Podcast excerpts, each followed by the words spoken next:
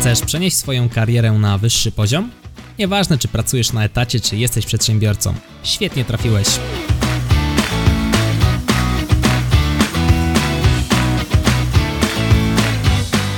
Nazywam się Michał Kowalczyk i witam Cię w Excellent Work Podcast. Zrozum swojego szefa. Pomysł na ten odcinek został mi poddany w czasie trwania sesji Mastermind z moimi kolegami przedsiębiorcami. Porozmawialiśmy sobie chwilę właśnie o tej relacji pracodawca-pracownik, pracownik-pracodawca, bo jest to relacja obustronna. No i doszliśmy do konkluzji, że no zaraz się dowiesz jakiej. Na kanwie właśnie tej rozmowy powstał obecny odcinek. I teraz zacznijmy od samego początku, jak wychowuje nas społeczeństwo. No, przechodzimy do szkoły jako młodzi ludzie, no i tam jest pani. Pani na początku jest dla nas półbogiem. Tak ją traktujemy, nie? Że tam pani powiedziała i do widzenia. Szczególnie te młodsze roczniki, bo potem to już to różnie z tym bywa. Natomiast co się okazuje? Okazuje się, że ta nasza pani w szkole jest też człowiekiem. Okazuje się, że ona ma rodzinę. Okazuje się, że często też ma dzieci, ma problemy, a czasami nawet klnie i pije alkohol. Podobnie jak szef. Więc szef to nie jest półbóg, chociaż dla niektórych tak, tylko to też jest człowiek z krwi i kości. Ma swoje problemy, ma rodzinę, ma dzieci, ma obowiązki, odpowiedzialność, no i czasami klnie i pije alkohol.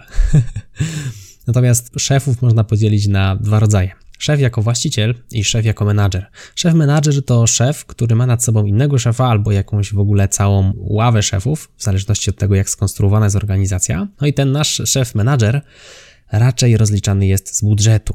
Raczej rozdaje nie swoje pieniądze, rozdaje to może nie jest dobre słowo, wydaje nie swoje pieniądze na swoich pracowników, w zasadzie też nie do końca swoich, tylko pracowników organizacji. No i od tego, jak wydaje i jakie efekty te wydatki dają, zależy czasami jego pensja, ale też zależy to, jak długo to stanowisko będzie pełnił. No i taki szef-menadżer ma też trochę inny poziom odpowiedzialności niż szef-właściciel. Szef-właściciel, do niego zazwyczaj jesteśmy w stanie się dobić w nieco mniejszych organizacjach. Nie mówię tutaj o korporacji, mówię tutaj o takich organizacjach powiedzmy, no nie wiem, do stu, dwustu, może trzystu osób. W takich organizacjach ten szef-właściciel jest bardziej w zasięgu ręki.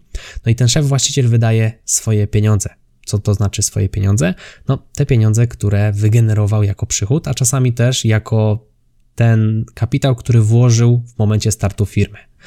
No i zatrudnia Ciebie, bo mu się to najzwyczajniej w świecie opłaca. Traktuje Cię jako narzędzie, brzmi strasznie, ale tak to wygląda, do generowania zysku. Czyli jeżeli Twoja wypłata kosztuje go, załóżmy, pięć tysięcy, wliczając w to wszystkie koszty zusów, wszystkie koszty Twojego biurka, komputera, to też zależy co robisz i Ty co miesiąc dowozisz mu na przykład dziesięć tysięcy, no to ma na Tobie pięć tysięcy zysku, wiadomo, trzeba liczyć podatki, znowu koszty i tak dalej, marketingi, sprzedaże, więc to nie jest taka wcale prosta kalkulacja, natomiast to jest sytuacja, załóżmy, w której to się jemu opłaca. Jeżeli doliczy Twoje na przykład urlopy bezpłatne, znaczy płatne, przepraszam, jeżeli doliczy na przykład Twoje zwolnienia lekarskie, które musi zapłacić, to on sobie tam jakoś to policzy, że w sumie to opłaca się mu, abyś dla niego pracował.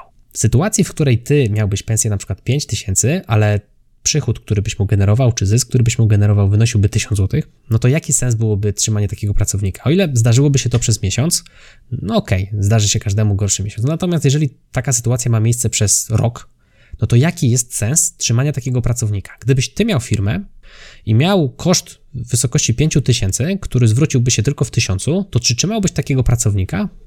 No pewnie nie, nie jest to opłacalne biznesowo.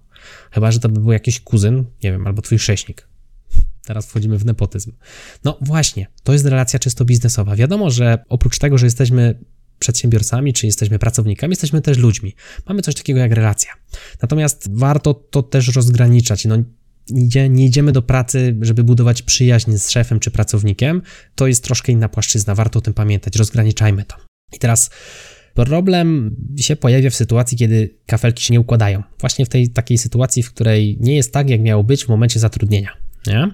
Bo dopóki ty jesteś zadowolony i pracodawca jest zadowolony, no to wszystko jest ok. Ty masz pensję, którą chcesz mieć, pracodawca ma zysk, który mu generujesz, płacić te pensje, wszystko jest pięknie. Natomiast kiedy przychodzą trudne chwile, kiedy przychodzi kryzys, zaczyna się dziać coś dziwnego wśród niektórych osób. I teraz ja to powiem pod wpływem komentarzy, które zacząłem czytać w sieci. Z racji sytuacji, która dzieje się w Polsce w roku dwa tysiące dwudziestym, kiedy nagrywam ten podcast, mamy dwudziestego siódmego marca. Jesteśmy w obecnej chwili sparaliżowani jako kraj poprzez pewną chorobę. No i w tej sytuacji firmy są sparaliżowane, oczywiście nie wszystkie, ale spora ich część i zaczyna się pewien problem na linii pracownik-pracodawca, bo przyszedł, no można powiedzieć, swego rodzaju kryzys. Nie jest to sytuacja normalna, a w zasadzie w historii naszej stuletniej taka miejsca jeszcze nie miała. Ciężko było się też na nią przygotować.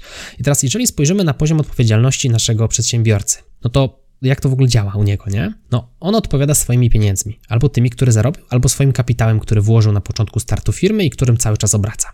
I teraz, jeżeli firma nie zarabia, to to jest problem szefa.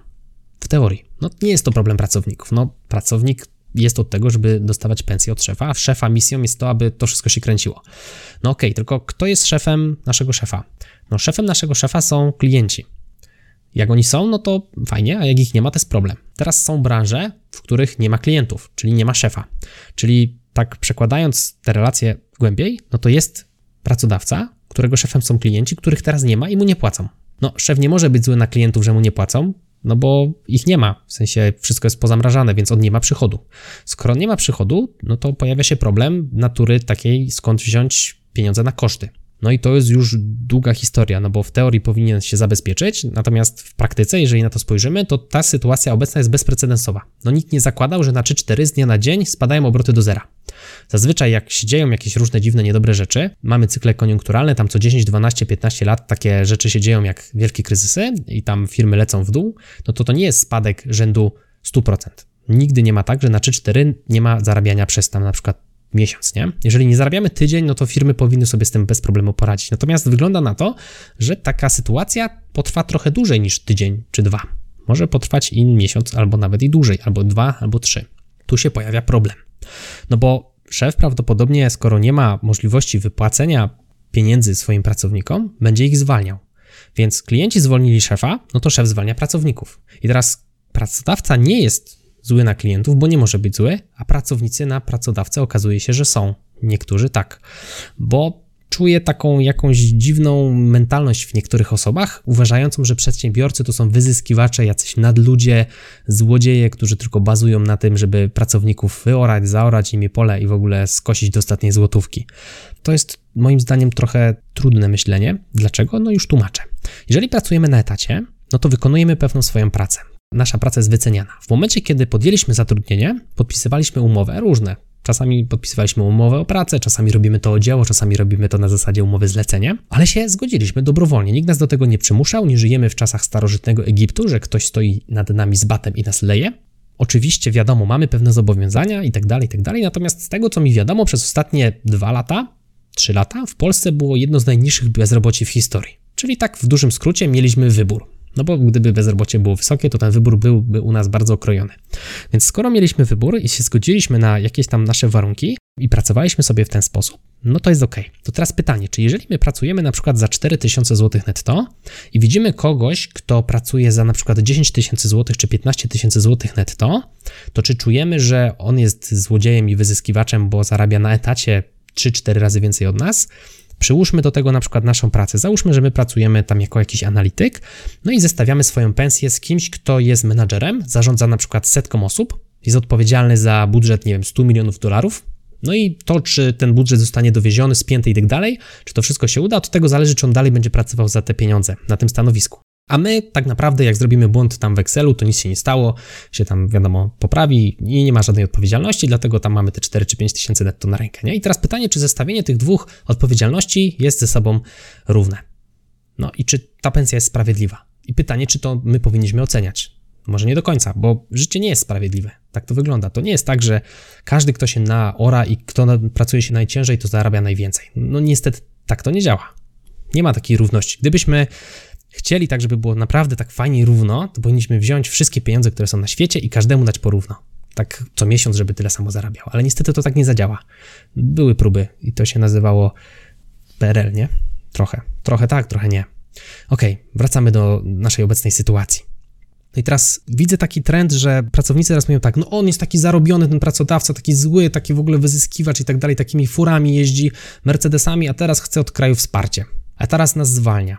Okej, okay, odkładam na bok kwestię tego, czemu on jeździ takimi brykami i czemu ma dom.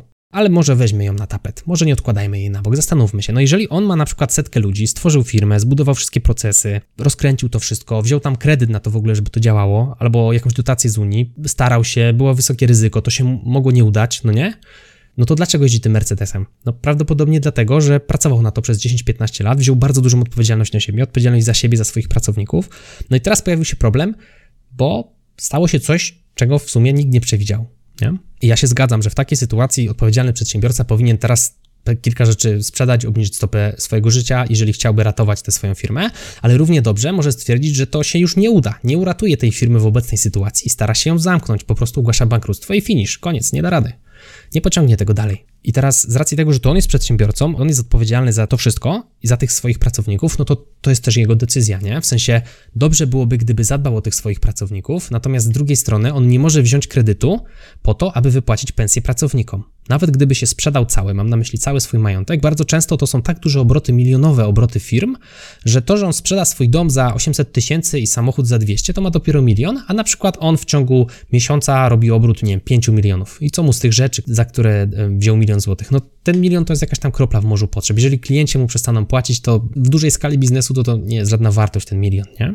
I tu się właśnie pojawia problem z takim zrozumieniem, że no z jednej strony okej, okay, fajnie byłoby, gdyby relacja pracodawca i pracownik była na podobnym poziomie, mam na myśli takiego właśnie zrozumienia, jak to działa, natomiast z drugiej strony widzimy osoby, które mają lepiej, lżej, może w teorii lżej, tak to wygląda, widzimy tylko efekt, nie widzimy drogi, no i na tej podstawie oceniamy, że to są złodzieje, zarobasy i wyzyskiwacze.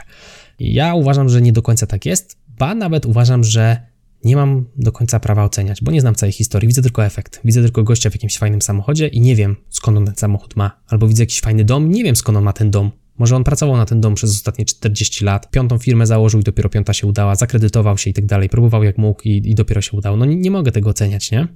I teraz coś, co jest też dla przedsiębiorców trudne, to właśnie brak takiego wsparcia i zrozumienia. Ja nie chcę teraz bronić wszystkich przedsiębiorców, bo wiem, że są też takie typy spod ciemnej gwiazdy. To jest normalne, w każdym środowisku takie są.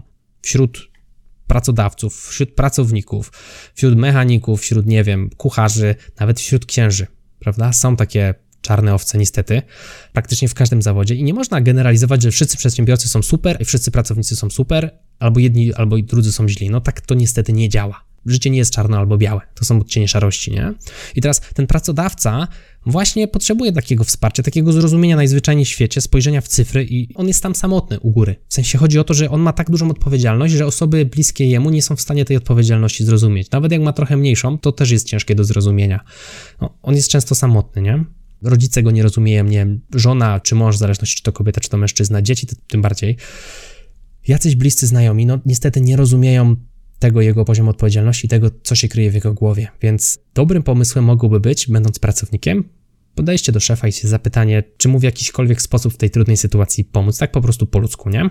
Czy da się coś zrobić, żeby na przykład ratować firmę, bo na koniec dnia, jeżeli firma padnie, no to pracownicy stracą robotę, no i pracodawca też przecież straci źródło utrzymania. To nie jest tak, że przedsiębiorca się zwija, bierze pieniądze pod pachę, a pracownicy to radźcie sobie sami. No ogólnie rzecz biorąc, to gramy na koniec dnia do jednej bramki. Uważam, że pracodawca i pracownik, a mam dwóch pracowników, to jest pewna całość, która razem tworzy organizację. I ta organizacja ma wspólny cel. Taki sam cel dla pracowników, jak i dla pracodawców, żeby to działało, nie? Żeby to przynosiło zyski. Dzięki temu i jedni i drudzy są szczęśliwi. I jeszcze fajnie byłoby, gdyby jedna i druga strona ze sobą rozmawiała i tak dogadywała warunki, żeby każdy był z tych warunków w miarę oczywiście zdrowego rozsądku zadowolony. Bo tu nie chodzi o to, że jak szef zarabia, nie wiem, dwadzieścia tysięcy, a pracownicy zarabiają po pięć, no to nie, to wtedy wrzucamy wszystko do koszyka i dzielimy. No nie, bo pracownik przychodzi, na osiem godzin wychodzi i finisz. A pracodawca musi ogarniać to wszystko. Pracownik przychodzi i on już wie, co ma robić. No ale kto stworzył ten proces, że on wie, co ma robić, że to działa? No pracodawca. A jak coś nie wyjdzie, to kto finansowo ponosi odpowiedzialność? No, no pracodawca, nie? Rzadko kiedy pracownik. No i to jest też w charakterze, patrząc na to, inwestycji. Jeżeli mamy na przykład giełdę, to im większa szansa na zysk, to też tym większa szansa na stratę. I to jest właśnie ryzyko. Jeżeli weźmiemy, wrzucimy pieniądze na lokatę, to my tam zarobimy dwa do dwóch i pół procent, ale tam praktycznie nie ma ryzyka. Dlatego jest tak niski zysk. Dlatego jak idziemy na etat, tam jest bardzo małe ryzyko, dlatego mamy też pensje, jakie mamy. Nie mamy pensji rzędu trzydziestu tysięcy w pierwszej lepszej pracy.